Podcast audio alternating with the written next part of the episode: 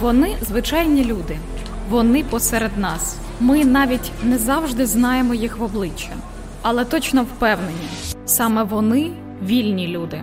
Вільні. Вільні. Подкаст журналістки і ведучої Людмили Тягнерядно про волонтерів та громадських активістів, які допомагають людям пережити наслідки війни. Ми не знали, що це неможливо, тому ми це зробили. Житло, в якому можеш осісти, воно таке має ну дуже важливе значення для того, щоб почати своє життя заново. Найбільша фрустрація моя в тому, що є відчуття, що потреба це така, як е, чорна діра. Вільні. Вільні. Понад 12 мільйонів українців були змушені покинути свою домівку через війну. Вони виїжджали родинами, взявши з собою лише декілька сумок, в яких помістилося їхнє життя. Головним викликом для цих людей, які стали переселенцями, постало питання житла: де жити, за який рахунок. Співзасновниця урбаністичної лабораторії Металаб Анна Пашинська разом зі своєю сестрою Тетяною створили проєкт Кохати. Це і про любов, і про хати. Дівчата спільно з командою перетворюють, реставрують, добудовують доступне житло для довгострокового проживання переселенців. Про філософію проєкту, системні рішення і десятка родин, які отримали нове житло, ми поговоримо в цьому епізоді подкасту з співзасновницею проєкту Кохати Анною Пашинською. Анно, добрий день. Розкажіть, будь ласка, про те, як виникла у вас ідея вашого проєкту Кохати. Ідея виникла від потреби. Це були буквально перші дні повномасштабного вторгнення, і ми побачили, як в Івано-Франківську та й в усій західній Україні виснажились будь-які можливості, щоб селити людей. І ми зрозуміли, що терміново треба щось з цим робити, і люди приїжджають ще. А ще ми побачили, що людей селять в такі дуже дуже тимчасові умови. А рішення, як бути навіть там пару тижнів, чи декілька місяців, чи роки, воно відсутнє. І ми зрозуміли, що є непокрита ділянка, і для нас було дуже важливо, щоб люди, які вже пережили оцей нереальний стрес і біду, щоб вони знайшли собі гідні умови, де вони могли би трошки усісти і заспокоїтись. І ми почали шукати опції і знайшли, що є досить багато закинутих споруд в хороших локаціях в містах. Вони інтегровані, але вони потребують ремонтів. І так як ми архітектори, дизайнери і маємо багато друзів, хто там і виробничники, і будівельники. Ми вирішили, що ми просто йдемо на будову і починаємо будувати все своїми руками. Ви, до речі, назвали ваш е, проєкт Кохати. Дуже гарна назва. Чому так? Чому так? Ну ми в якийсь момент це вже е, почалися там е, перші дні проєкту, і ми шукали назву, і ми сиділи всією командою волонтерів, брейнштормили. І знайшлось це слово, і воно стало таким дуже символічним для нас, е, тому що воно таке, ніби ко це для такого колективного, колаборативного хати. Ну, це хата, але слово кохати разом воно означає любити і любити саме ну як в українській мові є особливе слово, яке може стосуватися тільки людей. От і нам дуже важливо було, що ми створюємо саме житло з любов'ю в Україні, і тут у нас якось дуже багато сенсів зійшлось, і що це таке спільне творення. Ну і це прямо було ідеально. Ідеальна назва випадково знайшлась. Ми просто багато про це говорили, і і вона дійсно якось нам дуже допомагає на протязі. Вже от скоро буде е, вже більше двох років. А що взагалі починався ваш проєкт? Ми шукали. Ми шукали звідки ми можемо почати, і де ми можемо ефективно свої ресурси залучити.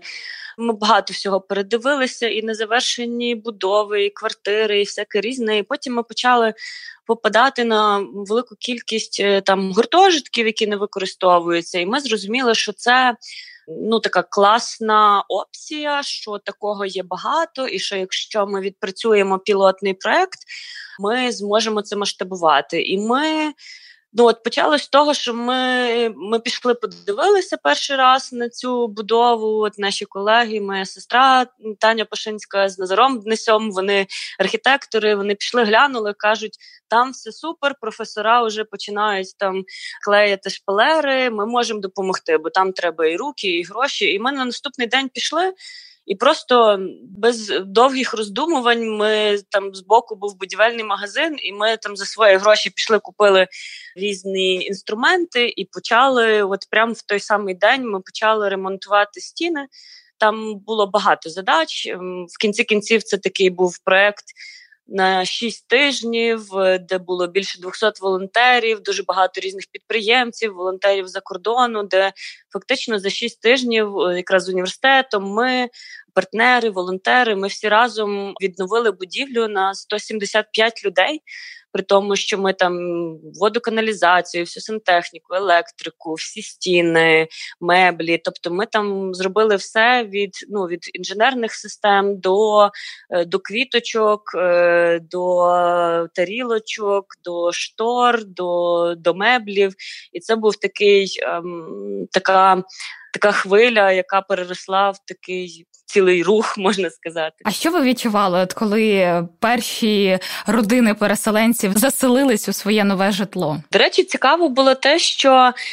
До нас, в принципі, на волонтерство дуже багато переселенців залучилось одразу, і це була така дуже терапевтична спільна проживання цієї травми, цього горя такого, і воно таке було спочатку тихе, потім переростало вже в якісь розмови, в довіру, в таку в інтеграцію. От і потім частина з цих волонтерів і залишилася жити. Е, в цьому гуртожитку і заїхали інші.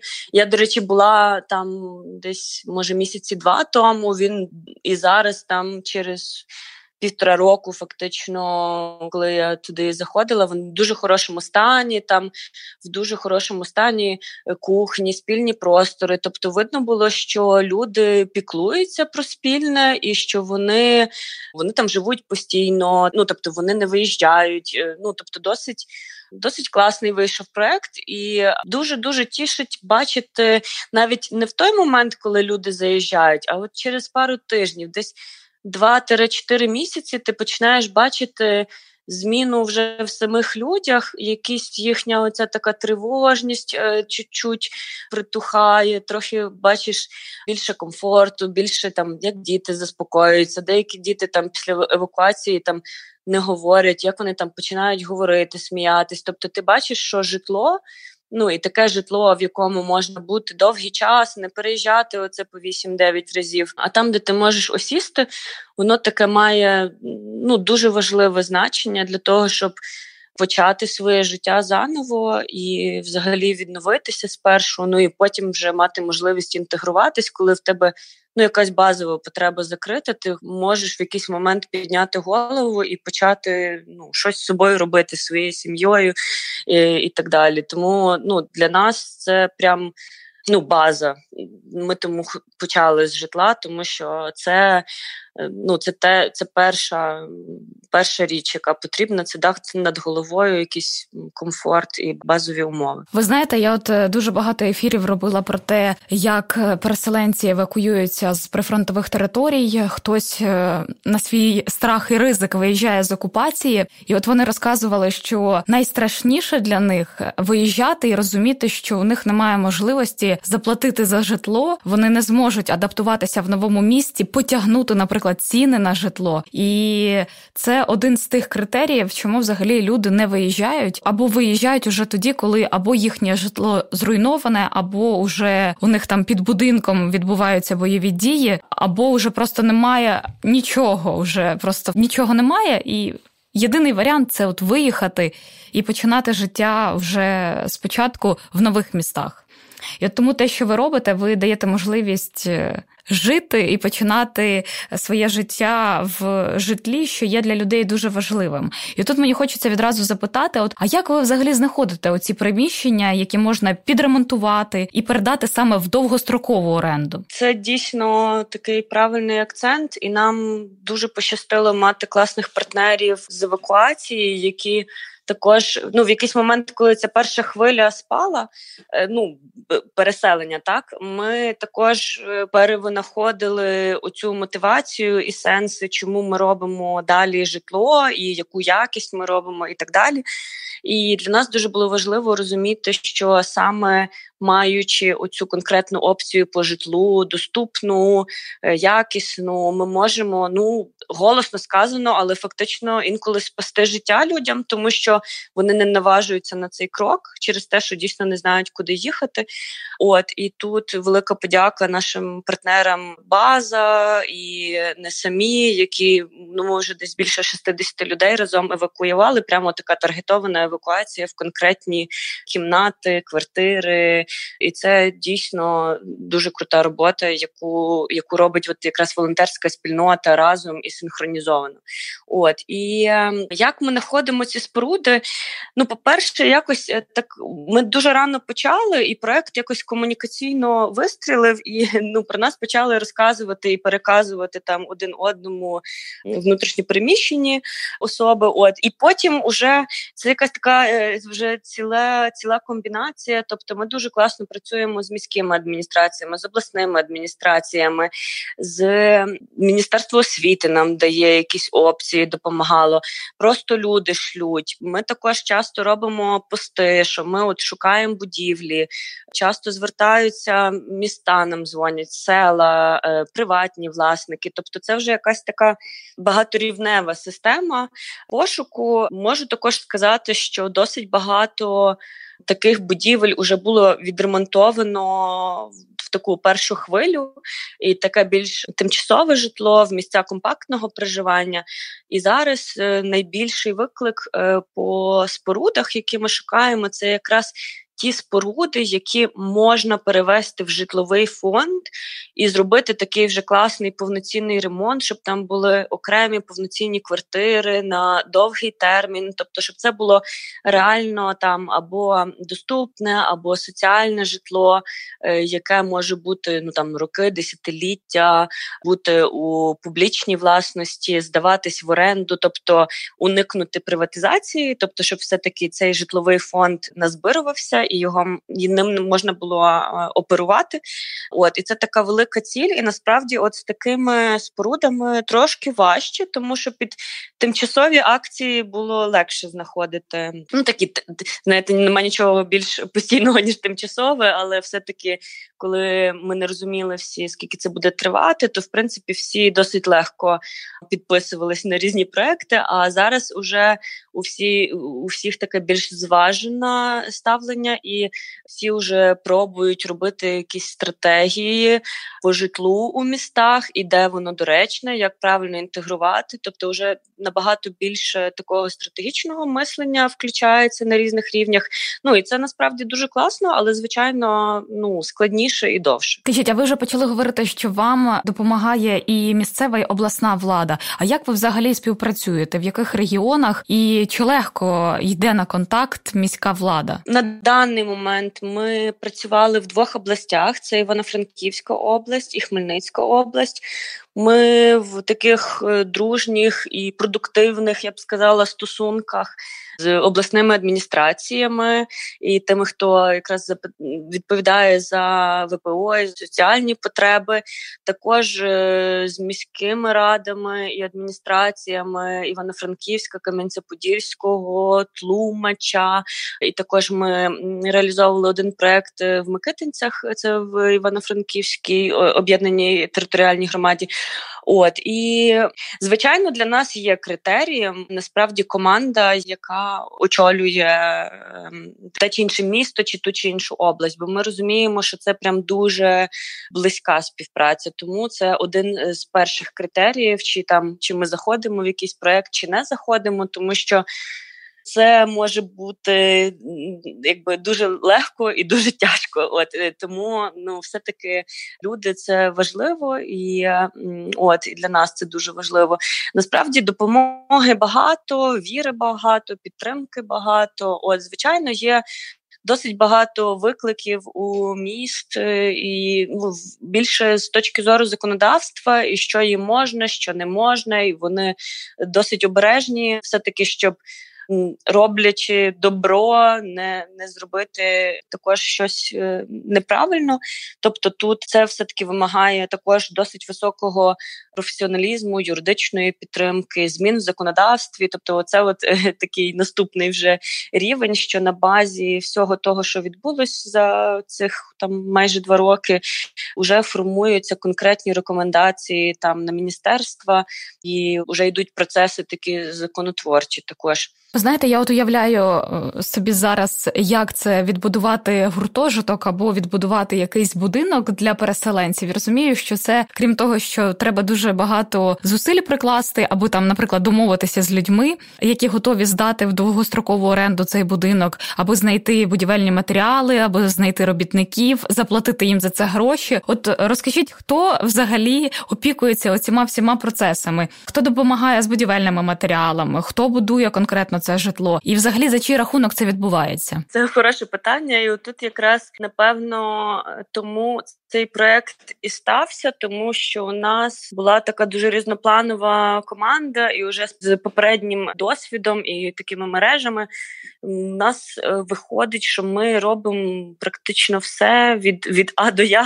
Тобто, ми спочатку там розробляємо стратегію, шукаємо будівлю, домовляємося з балансоутримувачами, з адміністраціями, з власниками, укладаємо договора там з юристами з фінансистами, подаємо заявки на різні фонди. Часто ну, перший проект він був такий більше краудфандинговий, тобто люди просто скидались. Ми таку вели дуже активну комунікаційну кампанію, щоб знайти гроші. Тоді це залучення іде великих донорів, там Міністерство закордонних справ Німеччини, USAID, різні ООНівські е, організації, як УВКБ, ООН, е, МОМ, різні гуманітарні організації. От і е, дуже багато волонтерів за кордону, які також шлють і матеріали. І меблі, і е, одяг, е, там дуже різні речі. От тоді ми переходимо в фазу будівництва. Тобто, ми відповідаємо за будівництво. Ми повністю виступаємо таким як е, генпідрядником, тобто ми повністю менеджеримо. Ми проектуємо. Потім ми це будівництво менеджеримо, наймаємо також людей, там субпідрядників. Дуже багато працюємо з ВПО. Тобто, у нас е, фактично будівельні команди були сформовані з внутрішньопереміщених, так яким потрібна була робота і потрібно було житло. Тоді ми ще запроектували меблі, які ми також почали виробляти з командою ВПО. Фактично, і це про хорошу справу, але й також про заробітки для людей, які все втратили. і Їм треба тут себе перевинайти. От тобто, ми вчимо і вибудовуємо процеси. Тоді, ну фактично, коли будівництво завершується, ми займаємося також ну спільно вже з адміністраціями, з балансоутримувачами, заселенням людей, організацією їхнього побуту, як менеджериться будівля. Тобто, ми супроводжуємо. Проект е, ще декілька місяців, щоб вже остаканились якісь правила, і воно вже жило таким своїм життям. Тому та це така дуже масштабна робота. Наша команда до війни налічувала людей сім. Ну зараз це така базова команда. Це десь до 30 людей. Плюс, ну коли у нас е, активна фаза будівництва, це там інколи до 100 людей. Ну і це був супер виклик налагодити ці всі процеси, навчитись будувати. Ну, хоч ми і більшість з нас архітектори, але ну якби це не означає, що ми орієнтуємося повністю в будівництві, як його правильно вести. Але ми навчилися це робити, і ми навчилися робити швидко і дуже дешево. Ми багато перевикористовуємо матеріалів. Також думаємо про про сталість, про екологічність ще пробуємо паралельно. От тому ну напевно велика цінність це от велика команда різнопланова, включена, заряджена ідеєю. І коли є ця ідея і спільність така ну все все вдається. Скажіть, а це люди, вони всі волонтери, чи вони отримують заробітну плату за свою роботу? У нас е, фактично, от на цьому першому нашому проєкті сформувалася така велика база волонтерів, і фактично сформувалася наша команда. Ну зрозуміло було десь через два місяці, що людям треба. Ну, ми там всі поволонтерили, але все рівно, якщо робити це далі, а особливо якщо це масштабувати, професіоналізувати, то треба обов'язково платити гроші і ще й платити ну адекватні гроші, тому що ну це дуже впливає на якість втілення проєктів, на швидкість, на професіоналізм. От і е, в, в певний момент ми перейшли уже на таку сформовану команду з зарплатами. Також всі там е, будівельні команди, команди, які виготовляють меблі, тобто це все оплачувана робота, і при тому, що ну один з викликів це такий постійно зростаючі зарплати, тому що ми конкуруємо ну, з комерційними будівельними компаніями, і для того, щоб наші люди ну, по-перше, себе більш-менш нормально почували. Ми не говоримо про захмарні зарплати, але все-таки адекватні, і щоб коли вони ну вони роблять добру справу і вони дуже включені, і вони точно працюють е, більше за інших, але щоб у них ще й не було такого відчуття несправедливості, що вони там значно менше заробляють, ніж могли би ну, заробляти на такому скажімо, вільному е, ринку, просто через те, що вони вірять в цю ідею. Тому ну для для нас дуже важливо якось вирівнювати цю ситуацію і десь давати людям адекватно заробляти для того, щоб це можна було продовжувати і масштабувати. А як ви думаєте, що допомогло вам втілити взагалі цей проєкт? Що стало таким ключовим, що він вдався, і от вже протягом двох років він ефективно працює, залучена дуже велика кількість людей, всі працюють, всі мотивовані, включені, особливо зараз під час війни отримують заробітну плату за свою роботу і розуміють навіть навіщо вони це роблять. Дуже багато факторів насправді, але я скажу, що ключовий це команда. У нас прям дуже крута команда безстрашних, веселих і професійних людей яка не боїться вчитись, яка не боїться викликів, яка ну це таку про, про сміливість, бо насправді. Я інколи кажу, що ми не знали, що це неможливо, тому ми це зробили. Ну, десь так. От як ми познайомились всі там на будівельному майданчику, е, так якось воно в ДНК е, прошилось. Так, це така відданість, готовність працювати в різних умовах якщо це потрібно, фокусованість, така ідейність. От і професіоналізм, і думаю, що ключове це все таки команда, але також е, дуже важливий був напевно, цей попередній досвід до війни. Тобто, ми вже були громадською організацією, ми вже працювали в проєктах розвитку міст. Ми дуже багато в яких аспектах вже орієнтувалися ем, в плані там цінностей, будівництва. Ми багато працювали вже з міжнародними організаціями. Ми знали мову, так як з ними говорити. Е, тобто, був ще такий фоновий е, досвід, який е, дозволив нам це втілити втілити. Я також інколи кажу, що в мене таке враження, що ми попередні шість років ми готувалися до цього, і ніби як е, в навчанні були, а зараз в реалізації. Скажіть, а от е, на вашу думку, за ці два роки скільком людям зараз е, потрібне житло, на ваш погляд? От скільки цих внутрішньопереміщених осіб, і чи зможете ви, ваша організація, ваші волонтери задовільнити цей попит? Найбільша фрустрація моя в тому, що є відчуття, що потреба це така, як е, чорна діра. Вона величезна, тобто там тільки в Франківській області зареєстровано біля 130 тисяч ВПО. Ну і так всюди, так це плюс там 30, інколи 50 там відсотків від е, населення. Крім того, є ж люди і локальні, які потребують житла, але ще й про них вже ну не встигають говорити. Так є просто люди, які професіонали, які хотіли би мати доступ до доступного житла, але вони там не знаю, мають працювати на якихось нецікавих роботах, просто для того, щоб заробляти якісь там інженери, наприклад, які не мають змоги там платити так інколи ринкову ціну. Тобто, насправді потреба дуже велика, і ми зараз говоримо якраз про доступне житло, тобто це інколи безкоштовне, інколи це там не знаю, просто дешева оренда, так не ринкова, а дешевша там в два рази, наприклад, для молодих професіоналів, ті, хто ще собі не може дозволити платити.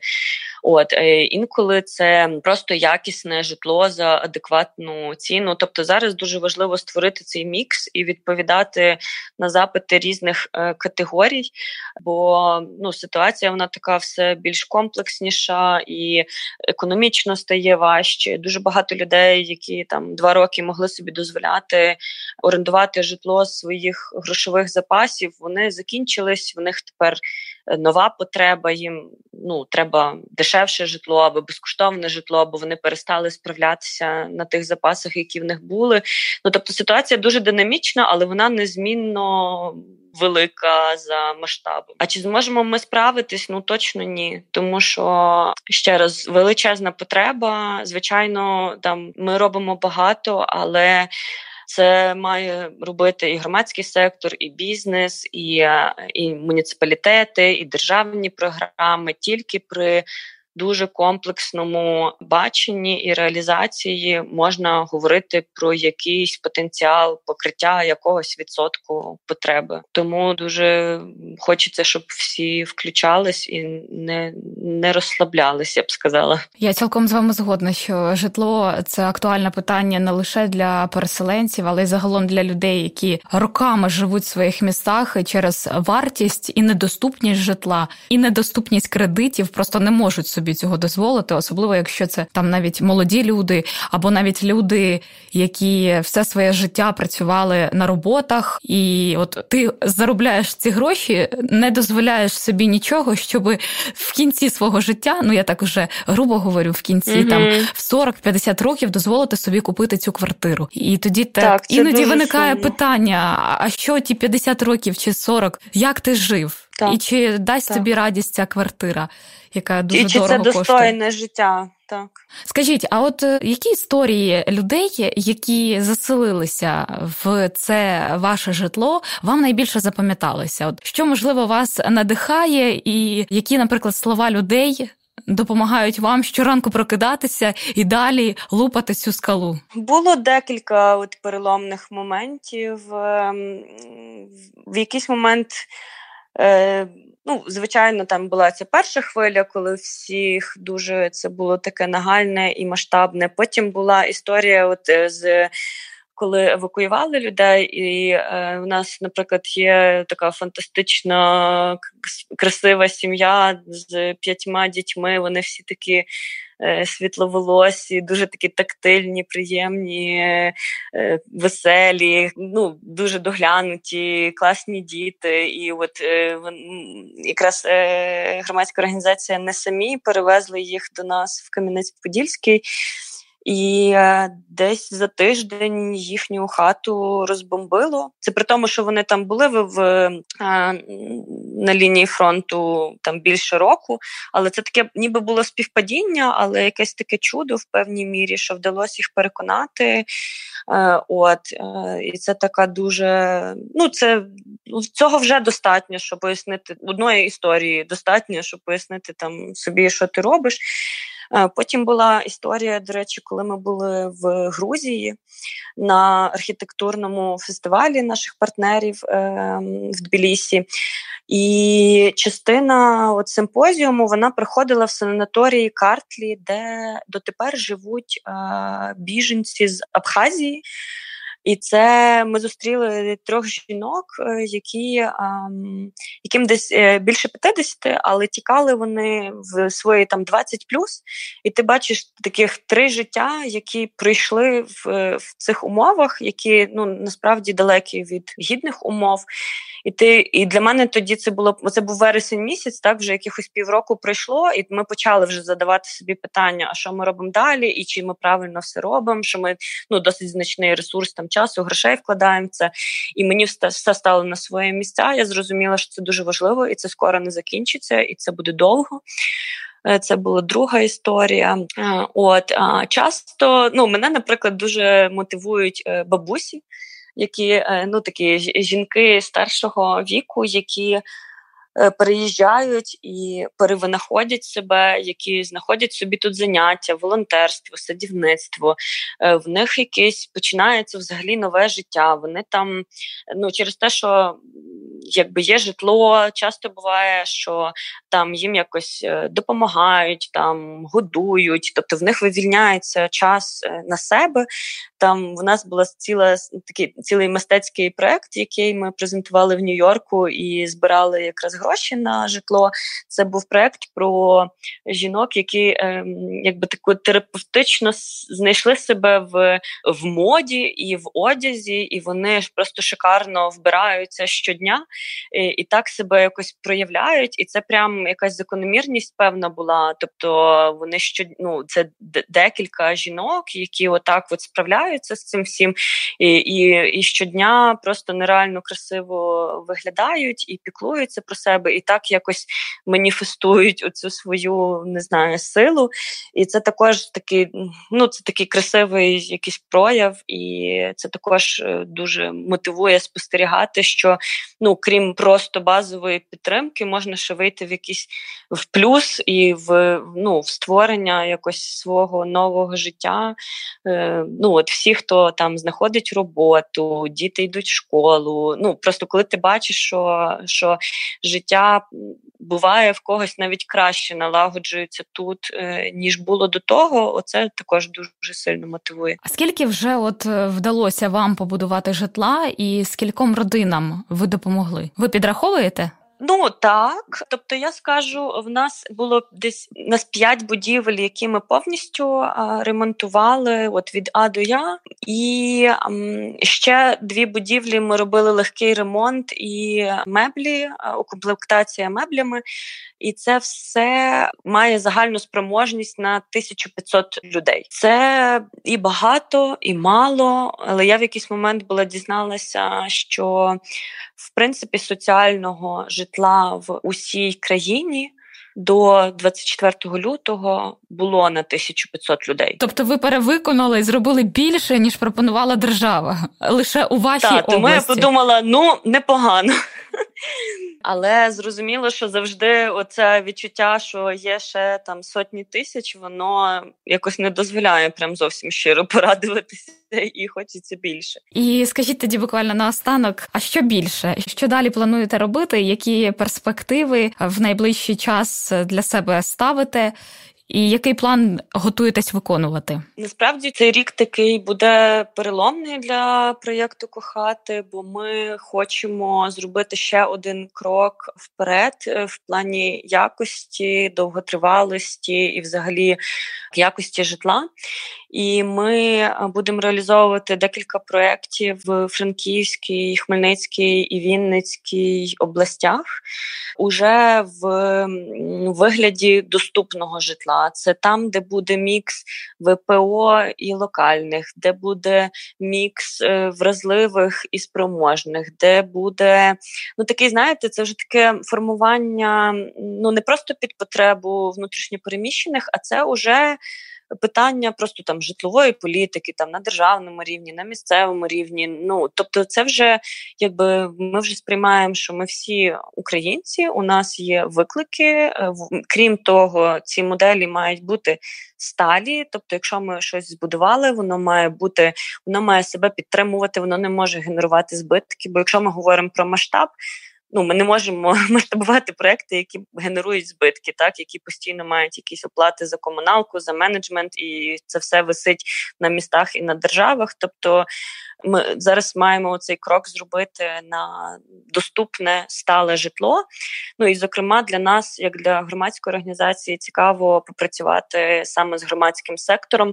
Тобто, як на прикладі Австрії, так є такі компанії доступного житла, це безприбуткові громадські організації, які забезпечують там містян житлом. Так, от і оце така наша велика ціль, і це те, що ми будемо пілотувати і масштабно, трошки страшно, але дуже хочеться, і ніхто ще не довів, що це неможливо. Тому ми будемо будемо йти в цьому напрямку. Дуже хочеться, аби все реалізувалося. Я також думаю, що нічого неможливого не існує. Головне робити і пробувати. І хай е, у всіх людей буде доступне житло, тому що це просто е, про гідність. Кожна людина має відчувати себе гідно, комфортно, і тому житло це одна просто з базових е, умов нормального нормального життя, яка повинна бути закрита в усіх. Дякую вам за розмову і дякую за те, що ви робите. Хай все вдається в цьому році.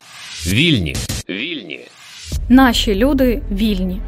Вони цінність нашої країни. Саме про таких щирих українолюбів, волонтерів, активістів та просто активних людей я розповідатиму вам у наступних епізодах подкасту. Слухайте мене на подкаст-платформах, залишайте свої відгуки, ставте оцінки і, звісно, поширюйте цей подкаст серед друзів, бо саме ми вільні люди.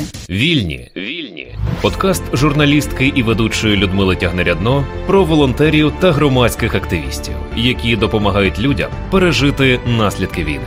Цей контент створено за фінансової підтримки Європейського союзу. Публікації є одноосібною відповідальністю Deutsche Welle Академії та програми Медіафіт для сходу і півдня України і не обов'язково відображають погляди Європейського союзу.